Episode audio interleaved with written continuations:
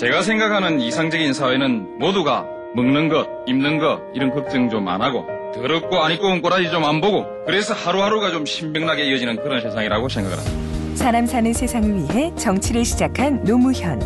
그는 우리 곁에 없지만 그의 꿈은 영원합니다. 노무현 재단은 사람 사는 세상을 위하여 노무현의 가치와 철학을 전합니다. 노무현 재단의 후원 회원이 되어 주세요. 1688-0523 성원이 되었으므로 제238회 국회 임시회 제1차 본회의를 개의하겠습니다. 이사일정 제1항 대통령의 국정연설에 관한 안건을 상정합니다. 잠시 후 대통령께서 입장하셔서 연설을 하시겠습니다. 존경하는 국회의장님, 그리고 국회의원 여러분, 이 자리를 지켜보고 계신 국민 여러분, 이곳 민의의 전당에서 국민의 대표이신 국회의원 여러분을 모시고 국정 운영에 관한 제 소견을 말씀드리게 된 것을 매우 영광스럽게 생각합니다. 사실 제가 예, 운이 좀 더 좋은 대통령이었다면 오늘 보다 많은 의원님들을 여당으로 이렇게 모시고 또 첫 번째 연설이니만큼 우리 국가의 미래 청사진에 대해서 말씀드릴 수 있을 것입니다. 그러나 오늘 우리가 처한 상황은 그렇지 못하고 먼저 파병 문제부터 말씀드리지 않을 수 없을 것 같습니다. 많은 의원님들과 국민들이 파병을 반대하고 계십니다. 가장 큰 이유는 이번 전쟁이 명분이 없다는 것입니다. 명분이 있고 없음에 관해서 논쟁을 하려 하지 않겠습니다. 또 반대 의견 중에는 이번 전쟁에 우리가 파병을 할 경우에 장차 미국이 북한을 공격하려 할 때 이를 반대할 명분이 없어진다는 주장도 있습니다. 이것은 명분론을 전제로 한 현실론인 것 같이 보입니다. 그렇습니다. 명분은 중요한 것입니다. 앞으로 세계 질서도 힘이 아닌 명분에 의해서 움직여져야 하는 것입니다. 그리고 명분에 의해서 움직여가는 시대가 와야 합니다. 그러나 유감스럽게도 아직은 명분이 아니라 현실의 힘이 국제정치의 질서를 좌우하고 있습니다. 국내 정치에서도 명분론보다는 현실론이 더 큰 힘을 발휘하는 경우가 더 많습니다. 저는 명분을 중시해온 정치인입니다. 정치 역정의 중요한 고비마다 불이익을 감수하면서도 명분을 선택해 왔습니다. 그래서 때로는 지나치게 이상을 추구한다는 비판을 듣기도 했습니다. 심지어는 정치인으로서의 자질에 의심을 받기도 했습니다. 90년 3당 합당 때도 그랬고 95년 통합민주당이 분당될 때도 그랬습니다. 지난번 대통령 선거 때 정몽준 후보와 단일화가 이루어진 이후 정 후보가 제게 공동정부를 요구해 왔었습니다. 그 당시 저를 돕던 많은 분들은 그 제안을 수용하라고 제게 강력히 권고했습니다. 그렇게 하면 이기고 그렇게 하지 않으면 진다는 것입니다. 그러나 저는 받아들이지 않았습니다. 차라리 저는 패배를 선택하겠다고 대답했습니다. 목전의 성패가 갈라질 수 있는 절박한 상황이었지만 저는 명분을 선택했습니다. 그렇게 했던 제가 이제 이번에는 파병을 결정하고 여러분의 동의를 요청하고 있습니다. 저의 결정에 나라와 국민의 운명이 달려있기 때문입니다. 저에게는 국민 여러분의 안전을 지켜야 할 책임이 있습니다. 대통령 선거에서 낙선한 것은 저 개인의 문제이거나 더 가더라도 동지들의 문제일 뿐입니다. 그러나 대통령이 된 지금 저의 선택은 제 개인의 선택일 수가 없습니다. 그 결정에 나라의 운명이 달려 있을 수도 있습니다. 제가 대통령에 당선되었을 즈음 미국의 여러 사람들이 수시로 대북 공격 가능성을 언급하고 있었습니다. 그 중에는 책임 있는 당국자도 있었습니다. 제가 대북 공격에 반대하면 한미 공조가 흔들리고 제가 한미 공조를 위해서 대북 공격을 찬성하면 곧 전쟁이 기정사실화 될 것만 같은 그런 상황이었습니다. 전쟁만은 막아야 합니다. 그래서 저는 공개적으로 반대 의사를 표명했습니다. 과거에도 여러 차례 한미 간에는 이견과 갈등이 있었지만 대화를 통해서 이를 회복해온 경험이 있기 때문에 저는 이번에도 이견은 해소될 수 있는 것이라고 믿었습니다. 다행히 이견은 해소되었거나 해소되어 가고 있습니다. 지금은 미국의 책임 있는 당국자 그 누구도 대북 공격 가능성을 말하지는 않습니다. 오히려 적극적으로 평화적 해결을 거듭거듭 강조하고 있습니다. 지난 3월 29일 외교통상부 장관이 미국을 방문했을 때 콜린 파월 미 국무장관과 라이스 안보보좌관은 북한과 이라크는 상황과 조건이 다르기 때문에 북핵 문제도 군사적인 수단을 사용하지 않고 외교적인 방법을 통해 평화적으로 해결하겠다는 것을 재차 확인했습니다.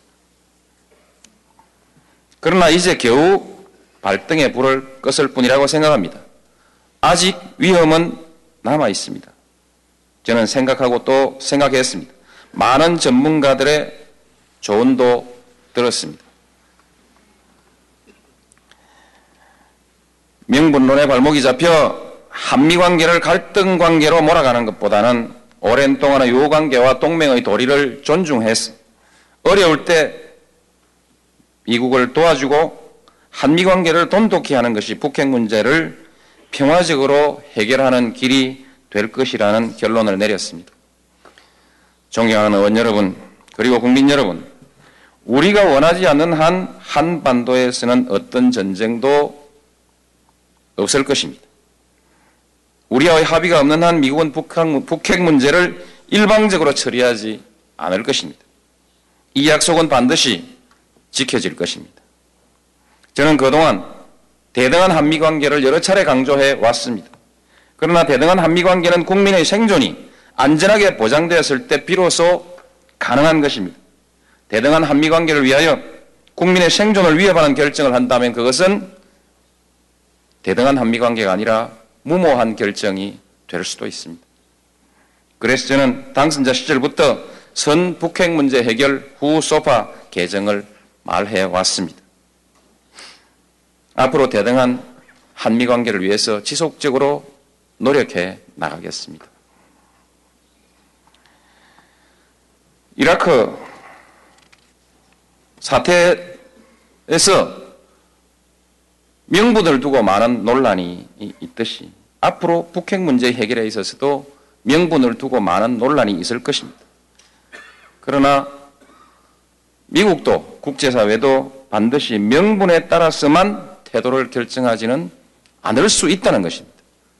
북핵 문제의 평화적인 해결을 위해서는 무엇보다도 굳건한 한미 공조가 중요한 것입니다.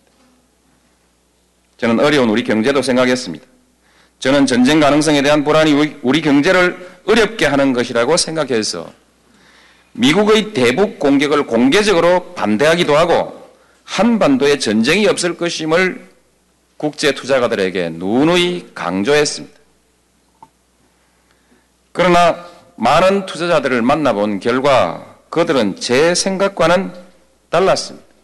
그들은 전쟁의 위험에 대한 현실적 가능성보다는 한미 관계의 갈등 요소가 더 큰 불안 요인이라고 인식하고 있었습니다. 우리의 파병 결정은 이들의 불안을 해소하는데 크게 기여하고 있습니다. 존경하는 국민 여러분, 마음을 하나로 모아주십시오. 저를 믿고 또 우리 국회를 믿고 힘을 모아주십시오. 한반도의 평화는 반드시 지켜내겠습니다. 그리고 평화와 번영의 동북아 시대를 반드시 성공시켜 내겠습니다. 존경하는 의원 여러분, 결단을 내려주시기 바랍니다. 용기 있는 결단을 내려주시기 바랍니다. 여러분의 선택에 우리의 운명이 달려 있습니다.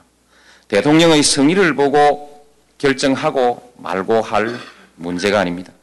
바로 여러분들이 국민의 대표로서 당당하게 소신을 가지고 국민의 운명을 결정해 주셔야 합니다. 존경하는 의원 여러분, 그리고 국민 여러분, 우리 경제가 어렵습니다. 이제 경제 말씀을 좀 드리겠습니다. 힘을 모으십시다. 우리가 합심하면 우리는 이 어려움을 충분히 이겨낼 수 있습니다. 우리는 이보다 더 큰 어려움도 여러 차례 이겨낸 경험을 가지고 있습니다. 저와 정부도 최선을 다하고 있습니다. 반드시 극복해 내겠습니다. 어렵다고 단기 부양책을 쓰지는 않겠습니다. 89년 말 육공정부는 경기 부양을 위해서 막대한 돈을 정권시장에 쏟아부었습니다.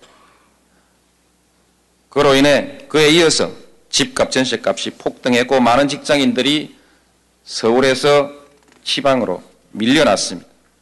그마저도 감당할 수 없었던 사람들은 스스로 목숨을 끊기도 했습니다. 그리고 우리 경제의 체질은 나빠져 버렸습니다. 93년 문민정부는 신경제 100일 계획이라는 이름을 내세우고 또다시 돈을 푸는 정책을 썼습니다. 그리고 5년 후 우리 경제는 IMF 위기라는 파탄을 맞고 말았습니다. 반면에 97년 외환위기 이후 국민의 정부는 구조조정과 개혁을 추진했습니다. 그 결과 우리 경제의 체질은 훨씬 더 튼튼해진 것이 사실입니다. 기업의 재무구조는 획기적으로 개선되었고 상호 지급 보정의 고리도 끊어졌습니다. 더 이상 청와대나 실력자의 전화를 받고 대출을 해주는 은행은 없어졌습니다. 바뀌어진 체질을 바탕으로 해서 우리 경제는 지난해까지 중국 다음으로는 세계에서 가장 높은 경제 성장을 이룩해 왔습니다. 불경기로 아우성쳤던 2001년조차도 3.1%의 성장을 기록했습니다. 이것은 경쟁하고 있는 동, 동아시아 지역의 국가들이 마이너스 성장을 한 것과 비교하면 괄목할 만한 성과라고 하지 않을 수가 없습니다.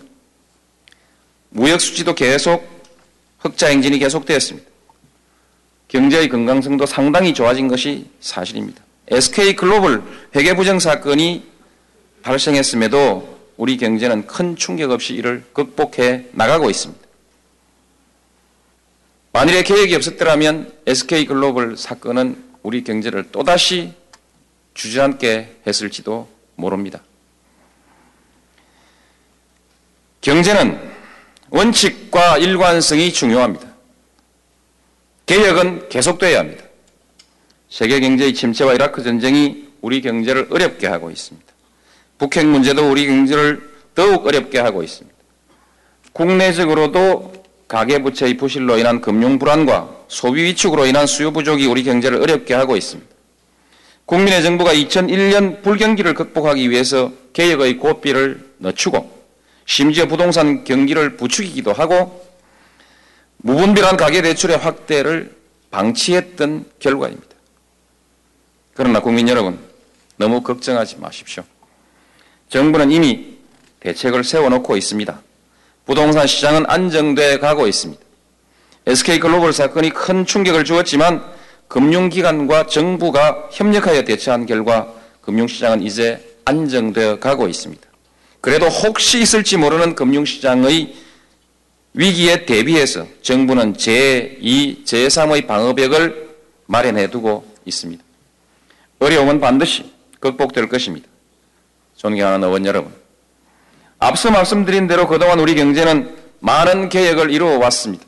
그러나 SK 글로벌 사건에서 보듯이 아직 충분하지 않습니다. 무엇보다도 투명성을 더욱 높여야 합니다. 이제는 이중장부의 시대는 아닙니다. 시장이 결코 이를 용납하지 않습니다. 이중장부를 가지고는 세계 시장에서 경쟁할 수 없습니다. 정권 관련 집단 소송제를 조기에 도입하고 기업 회계 제도를 국제 기준에 맞게 개선해 나가야 합니다. 지배 구조의 개선도 필요합니다. 지금과 같은 불합리한 지배 구조로는 합리적인 의사결정이 어렵습니다. 비효율적인 투자를 유발하고 종국에는 경제를 위험에 빠뜨릴 수도 있습니다. 사회 이사 제도의 내실화를 기하는 방안을 강구할 필요가 있습니다. 불공정한 거래관, 거래관 행도 아직 남아 있습니다. 시장의 지배력이 남용되거나 약자와 이해관계자의 권익이 부당하게 침해되어서는 안 됩니다. 부당 내부 거래를 지속적으로 시정해 나가겠습니다. 참여정부는 지속적인 개혁을 통해서 투명하고 공정한 시장을 만들어 나갈 것입니다. 제도를 개혁하고 또 현실과 제도가 괴리가 있을 때에는 현실을 제도에 맞추어 나가겠습니다. 이러한 계획은 지속되어야 합니다. 다만 몰아치기나 몰아치기 수사나 특정 기업에 대한 표적 수사는 하지 않겠습니다. 경제계와 학계의 의견을 충분히 수렴하고 향후 3년 정도의 계획을 세워서 시장 개혁을 차근차근 추진해 나가겠습니다. 보통의 기업이 성의 있게 노력하면 감당할 수 있는 속도로 개혁은 추진해 나가겠습니다. 그러나 SK글로벌 사건과 같이 시장 또는 일상 업무의 과정에서 적발된 위법 사실에 대해서는 법과 원칙대로 처리해 나가겠습니다.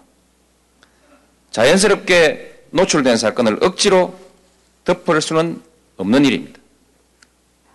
저 임기 말에는 선진국 수준의 투명하고 공정한 시장을 만들겠습니다. 현재 42 수준인 투명성 지수 순위를 아시아 최고 수준인 20위권으로 반드시 올려놓겠습니다. 우리 경제가 지속적으로 발전하기 위해서는 투자가 지속적으로 늘어나야 합니다.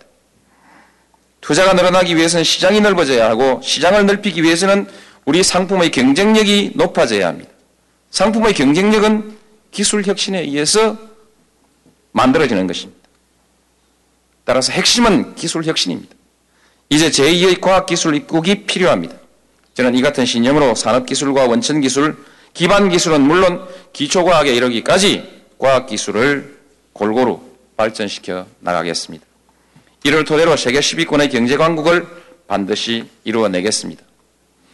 기술 개발의 주체는 사람입니다. 인재 양성이 기술 개발의 핵심입니다. 과학기술 연구 인력은 물론 산업 현장에 바로 투입할 수 있는 기술 인력 양성을 적극 추진해 나가겠습니다.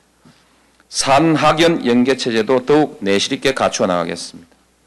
그래서 과학과 기술이 그 자체의 발전에 머물지 않고 산업 경쟁력을 높이는 동력이 될 수 있도록 하겠습니다. 노사 문화도 이제 달라져야 합니다. 불신과 대결의 노사 관계를 가지고는 더 이상 앞으로 나아갈 수 없습니다. 대화와 타협의 노사 문화를 가꾸어 나가야 합니다. 이제는 노동조합도 파업과 투쟁을 결정하기 전에 먼저 대화와 타협을 위해서 노력해야 합니다. 대화와 타협을 위해서는 노사 간의 신뢰가 중요합니다. 신뢰의 첫 번째 조건은 투명성입니다. 기업은 경영 정보를 투명하게 공개하고 대화에 나서야 합니다. 정부도 노력해 나가겠습니다. 공권력으로 문제를 해결하기 전에 대화와 타협이 이루어지도록 적극적으로 중재하고 조정해 나가겠습니다. 정부의 중재와 조정에 대해서 정부가 왜 개입하느냐라는 비판이 들어는 있습니다만 갈등을 조정하는 것이야말로 정부의 본연의 임무입니다. 정치가 반드시 해내야 될 의무입니다. 경제가 어려워지면 맨 먼저 서민들이 고통을 받게 됩니다. 집값, 전세값은 반드시 안정시키겠습니다. 이 문제만큼은 대통령인 제가 의지를 가지고 직접 챙겨 나가겠습니다. 사교육비 문제도 해결해 나가겠습니다. 학교에서 열심히 공부하면 좋은 대학에 갈 수 있도록 공교육의 질을 높이겠습니다. 또 어느 대학을 나와도 성공할 수 있도록 우리 사회를 개혁해 나가겠습니다. 저는 앞서 시장개혁을 말씀드렸습니다. 그러나 시장개혁만으로 시장은 개혁되지 않습니다. 시장은 우리의 일상생활 속에 있습니다.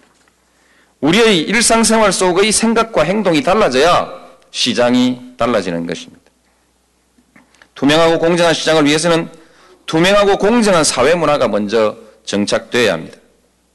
반칙과 뒷거래가 성공하고 특혜와 이권이 통하는 사회에서는 시장이 바로 설 수 없습니다.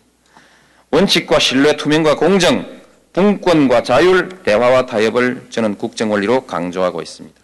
이러한 가치들이 우리의 일상생활 속에 뿌리 내릴 때 비로소 진정한 시장 개혁이 이루어질 것입니다. 건강한 사회, 상식이 통하는 사회가 되어야 합니다. 건강한 사회가 되기 위해서는 먼저 정부와 정치가 개혁되어야 합니다. 존경하는 의원 여러분, 저는 정치 개혁을 말하기 전에 대통령인 저부터 먼저 솔선수범하겠습니다. 이제 대통령의 초법적인 권력 행사는 이상 도 없을 것입니다. 국가정보원, 검찰, 경찰, 국세청 이런 바 권력기관을 더 이상 정치 권력의 도구로 이용하지 않겠습니다. 저는 이들 권력기관을 국민 여러분께 돌려드리겠습니다. 더 이상 정치 사사, 사찰은 없을 것입니다. 표적 수사도 없을 것입니다. 도청도 물론 없을 것입니다. 야당을 탄압하기 위한 세무사찰도 없을 것입니다. 이제 권력을 위한 권력기관은 국민을 위한 봉사기관으로 거듭날 것입니다. 또 이미 밝혔듯이 감사원의 회계감사 기능을 국회로 이양하겠습니다. 그렇게 하면 국회의 감사 기능과 정책 역량이 향상될 것입니다. 국회의 감사 역량이 더욱 개선되면 결국 행정의 투명성도 제고될 것입니다. 권력기관뿐 아니라 일반 공직사회도 개혁하겠습니다. 개혁의 전담기구를 두고 일상적인 개혁이 이루어지도록 해 나가겠습니다. 공직사회의 효율성을 높여서 국민에 대한 봉사 수준을 높여 나가겠습니다. 재정제도도 투명성과 효율성을 높여 나가겠습니다. 공직사회의 개혁을 말하면 사람들은 우선 부처의 통폐합과 구조조정을 머리에 떠올립니다. 그러나 저는 작은 정부를 말하지 않았습니다. 저는 작은 정부가 아니라 효율적인 정부라야 한다고 생각합니다. 그리고 그렇게 말해왔습니다. 효율성을 높여서 공무원들이 이전보다 두 배 더 국민들에게 봉사하도록 하겠습니다. 저는 공무원 스스로 개혁의 주체가 돼서 공직사회를 개혁하도록 그렇게 유도해 나가겠습니다. 공무원 스스로 무엇을 개혁할 것인가를, 것인가를 찾고 개혁을 주도해 나가 주시기 바랍니다. 개혁을 위해서 적극적으로 노력하는 공무원, 에게는더 많은 기회가 주어질 것입니다. 낡은 기득권에 안주하는 공무원은 낙오할 것입니다. 존경하는 의원 여러분, 우리 정치는 많이 달라지고 있습니다. 지난 대통령 선거에서 여, 야 모두 이전과는 비교할 수 없을 만큼 적은 비용으로 선거를 치렀습니다. 그것도 비교적 투명하게 치러냈습니다. 놀라운 변화가 아닐 수 없습니다. 이젠 정당이 달라질 차례입니다. 정당을 당원들에게 돌려줘야 합니다. 이미 각 정당들이 상향식 공천 제도를 채택했습니다. 그러나 지구당 위원장 스스로가 임명한 대의원들이 다시 자신을 선출하는 시스템으로는 진정한 의미의 상향식 공천이라고 말하기 어려울 것입니다. 권리와 의무를 다하고 적극적으로 참여하는 자발적인 당원을 확보하고 그 당원들에 의해서 상향식 공천이 이루어져야 합니다. 그러나 그렇게 되기까지는 상당한 시간이 필요할 것입니다. 그동안에는 국민들이 참여하는 국민정 공천 제도의 도입을 제안드립니다. 의원 여러분들께서 결심하시면 할 수 있는 일입니다. 정치 자금은 더 투명해져야 합니다. 아울러 제도는 합리적으로 보완되어야 합니다. 현행 정치 자금 제도로는 누구도 합법적으로 정치를 하기 어렵게 되어 있습니다. 예를 들면 당 대표나 후보 경선을 위한 선거 자금 제도 그리고 지방자치 선거에 나서는 후보자를 위한 정치 자금 제도는 마련되어 있지 않습니다. 이렇게 부실한 제도를 만들어 놓고는 투명한 정치를 할 수가 없습니다. 아울러 뜻있는 젊은이들이 친구나 친지들로부터 도움을 받아서 떳떳하게 정치에 입문하고 출발할 수 있는 길도 열어줘야 합니다. 현역 의원이나 지구당 위원장이 아니면 후원금을 모금할 수 없는 현행 제도로는 합법적으로 정치 자금을 마련할 길이 없습니다.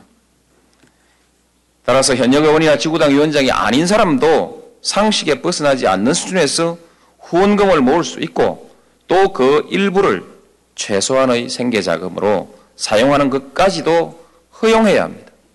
정치하는 사람에게 뭐 먹고 사냐? 라고 질문했을 때 확실한 부업을 가지고 있지 않은 사람은 대답하기 매우 어렵지 않습니까? 그것이 오늘 우리의 현실이지 않습니까?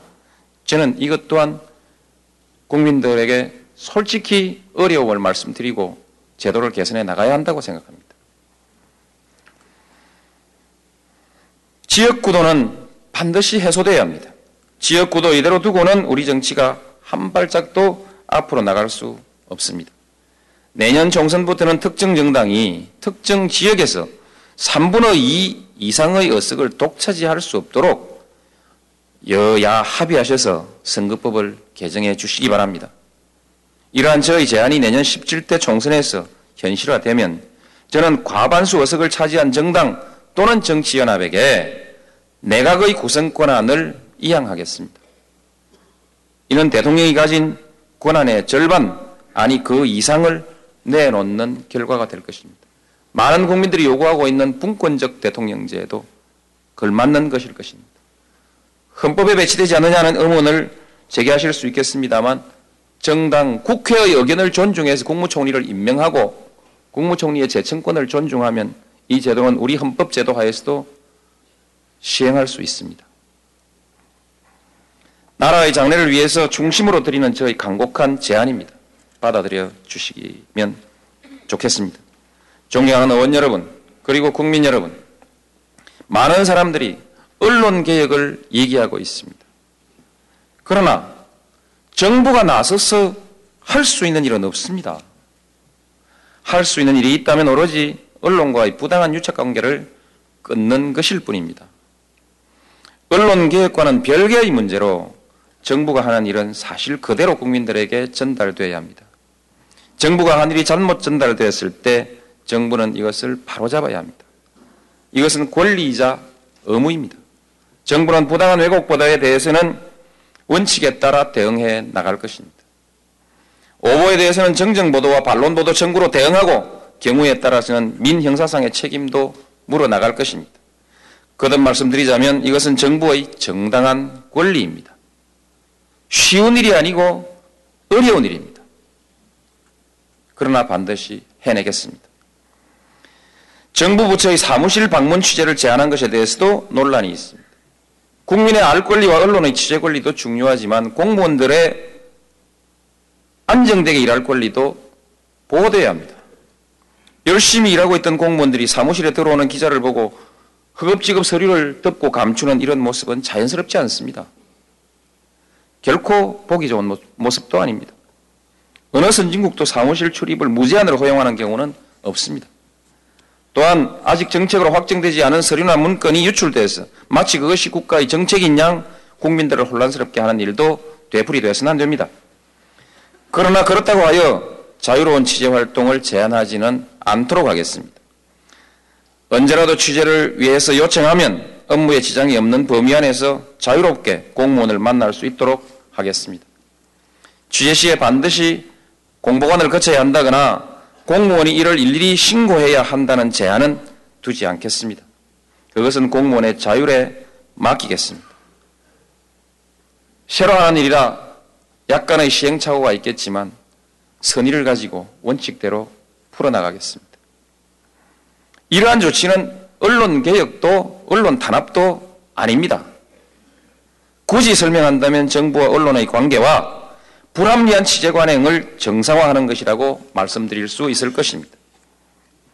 앞으로 정부는 정도를 걸어갈 것입니다. 간곡히 부탁드립니다. 언론도 정도로 가주시기 바랍니다. 언론은 또 하나의 권력입니다. 견제받지 않는 권력입니다. 견제받지 않는 권력은 위험합니다. 더욱이 몇몇 언론사가 시장을 독과점하고 있는 상황에서는 더 더욱 더 그렇습니다. 저는 여기서 지난날 몇몇 족벌 언론들의 횡포를 다시 말씀드리지는 않겠습니다. 일제시대와 군사정권 시대의 언론 행태를 거듭 덜추지도 않겠습니다. 그러나 그동안 대통령 선거 때마다 되풀이되었던 언론의 편파적인 보도에 대해서는 한마디 하지 않을 수가 없습니다. 군사정권이 끝난 이후에도 몇몇 족벌 언론들은 김대중 대통령과 국민의 정부를 끊임없이 박해했습니다. 저 또한 부당한 공격을 끊임없이 받아왔습니다. 그 피해는 이루 다 말할 수가 없습니다. 그리고 그 고통은 아직 끝나지 않았습니다. 많은 사람들이 5년 뒤에 국민의 칭송을 받는 성공한 대통령이 되라고 제게 당부합니다. 그러나 저는 이런 언론 환경 하에서 과연 그것이 가능한 일일까 스스로 회의하고 있습니다. 저는 이 자리에서 그 언론들에게 간곡히 제안합니다. 개인이나 집단이나 생각이 다를 수 있습니다. 진보도 있을 수 있고 보수도 있을 수 있습니다. 그러나 이제 세상이 달라지고 있습니다. 공존할 줄 아는 보수, 공존할 줄 아는 진보의 시대로 가야 합니다. 더 이상 생각이 다른 사람이나 집단을 타도의 대상으로 삼아서는 안 됩니다. 더 이상 불행한 역사가 계속돼서는 안 됩니다. 서로 반대하고 싸우더라도 민주주의의 규범과 원칙에 따라서 정정당당하게 싸우고 경쟁해야 합니다. 결코 지나친 요구가 아닐 것입니다. 정도로 갈 것을 요구하는 것일 뿐입니다.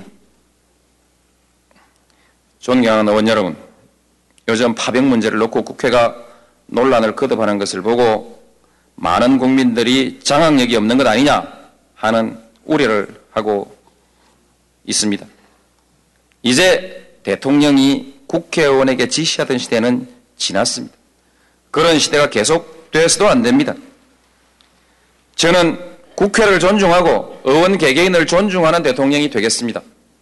설사 힘없는 대통령이란 말을 듣더라도 국회를 장악하거나 지시 하는 대통령이 되려는 시도는 하지 않겠습니다. 국회의원 여러분께서도 비판할 때는 비판하시고 힘을 모아줄 때는 힘을 모아주시는 성숙한 모습으로 협력해 주시기 바랍니다. 이 문제와 관련해서 대통령의 권력을 제한하자고 할 때는 신식의 기준을 들이대시고 대통령이 어려운 문제를 처리할 때는 과거 국회를 지배하던 막강한 권력이 있었던 그 대통령의 기준을 들이대시는 이중의 잣대도 이제 거두어 주시기 바랍니다. 파병 문제로 여야 간 특검법안의 개정 협상이 지연되고 있습니다. 조속히 마무리 지어 주시기를 간곡히 부탁드립니다. 상대가 누구이든 외교상의 신뢰는 지켜져야 합니다. 약속은 지켜져야 합니다. 그리고 남북 대화가 우리 쪽의 사정으로 지장이 생기는 일은 없어야 합니다. 한칠레 FTA 비준과 FTA, FTA 체결에 따른 농업인 지원에 관한 특별법의 제정에도 각별히 관심 가져 주실 것을 당부드립니다. 끝으로 원고에는 없습니다만 오늘 아침 KBS 사장 문제에 관한 보도가 있었기 때문에 또 이 문제는 대단히 중요한 문제이기 때문에 오늘 의원 여러분께 사실을 과정을 설명을 드리겠습니다.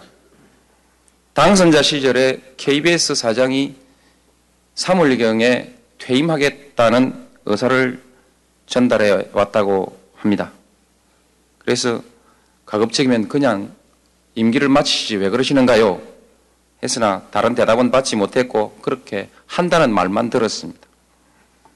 제도를 물어보았습니다. 이사회에서 제청하고 어, 대통령이 임명한다는 것입니다. 임명 제청을 거부할 수도 있느냐 물었더니 거부할 수도 있는 것이 제도라고 얘기했습니다. 부적절한 인사가 KBS 사장이 되지 않도록 공정하고 유능한 사람이 KBS 사장이 되도록 참모들에게 적절한 사람을 찾아보라고 부탁했습니다.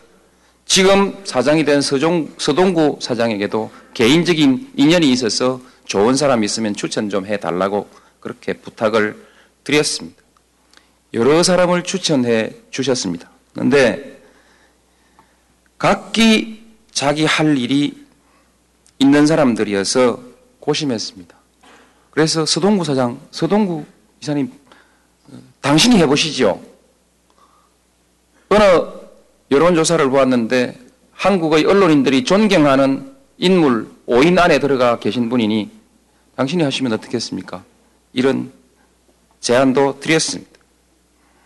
그리고 이것을 간접적으로 이사회에 추천을 해보라고 했습니다.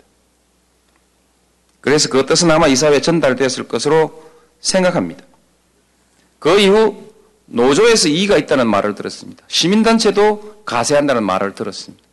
그래서 다시 저 참모들에게 노조에서 이의를 제기하고 문제가 제기되면 그 마치 대통령이 추천한 사람을 강행하는 것은 문제가 있으니 노조의 뜻을 존중해 주길 바란다라고 다시 한번 좀 여러분들에게 좀 뜻을 전해 줬으면 좋겠다고 말씀을 어, 부탁을 했습니다. 아마 이 뜻도 일부 이사님들에게 전달됐을 것입니다. 그러나 제게 돌아온 그 다음의 보고는 이사회가 KBS 노조의 의사를 존중할 의향이 없다는 것입니다. 그래서 그대로 두었습니다. 이사회는 저의 두 번째 건의를 묵살한 것입니다. 개입한 일 없다 이렇게 말해놓고 오늘 보니 이와 같은 과정이 밝혀져 있어서 거짓말을 한 것 같아서 낯이 뜨겁습니다. 참 난감합니다. 그러나 저는 이렇게 생각합니다. 개입이라는 것은 압력을 행사하는 것을 의미합니다. 지금 정부 인사에서 많은 사람들로부터 그 누구로부터도 인사 추천을 접수하고 있습니다. 저 또한 제 주변 사람에게 지시하거나 부탁해서 이러이러한 사람을 KBS 사장으로 한번 이사회에 추천해보라 라고 말하는 것은 허용되어 있는 일이라고 저는 그렇게 생각합니다. 궁극적으로 올라온 사람을 재청 거부하는 것보다는 그렇게 하는 것이 오히려 낫다고 저는 생각합니다. 실제로 이사회에는 저의 부탁을 들어주지 않은 것입니다. 지금 이 문제는 또 하나의 갈등 문제가 되어 있습니다. 이 문제에 관해서는 다시 대화를 하겠습니다. 지금까지 임명 과정을 전면 재검토할 수 있다는 것을 전제로 해서 해당 당사자들과 다시 대화해서 문제를 풀어가겠습니다. 필요하다면 공개적인 대화를 통해서라도 이 문제를 풀어가겠습니다. 그러나 다시 하는 절차에서도 누구라도 좋은 사람을 추천하고 법에 정해진 대로 이사회에서 토론하고 선임하고 그렇게 해갈 것입니다. 그리고 그 재청이 적절하면 제가 그 재청을 받아들이는 방향으로 이렇게 절차를 다시 할 수도 있을 것입니다. 분명한 것은 법적으로 법적으로 KBS 사장에 대한 임명권은 이 대통령에게 있습니다. 제가 그 임명권을 행사하는데 부적절한 정치적 행위를 한 일이 없습니다.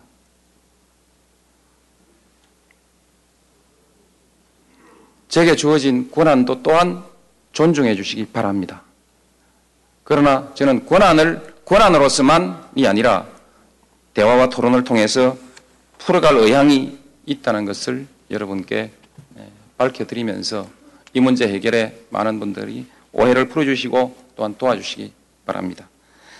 지금까지 경청해 주셔서 감사합니다. 여러분들이 도와주시지 않으면 대통령이 국정을 제대로 해나가기는 어렵습니다. 더욱이 개혁을 위해서 잘못된 것을 바로잡아 나가는 과정은 더욱 어려울 것입니다.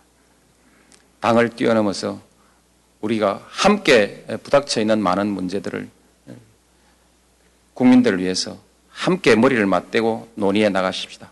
저도 항상 가슴도 열고 제 사무실도 개방해서 여러분들과 대화하고 필요하면 이 국회에 찾아와서 여러분들과 또 대화하고 여러분의 의견을 듣겠습니다. 도와주시기 바랍니다. 감사합니다. 네, 수고하셨습니다. 수고하셨습니다. 예. 제가 생각하는 이상적인 사회는 모두가 먹는 것, 입는 것 이런 걱정 좀 안 하고 더럽고 안 입고 온 꼬라지 좀 안 보고 그래서 하루하루가 좀 신명나게 이어지는 그런 세상이라고 생각을 합니다. 사람 사는 세상을 위해 정치를 시작한 노무현. 그는 우리 곁에 없지만 그의 꿈은 영원합니다. 노무현 재단은 사람 사는 세상을 위하여 노무현의 가치와 철학을 전합니다. 노무현 재단의 후원 회원이 되어 주세요. 1688 0523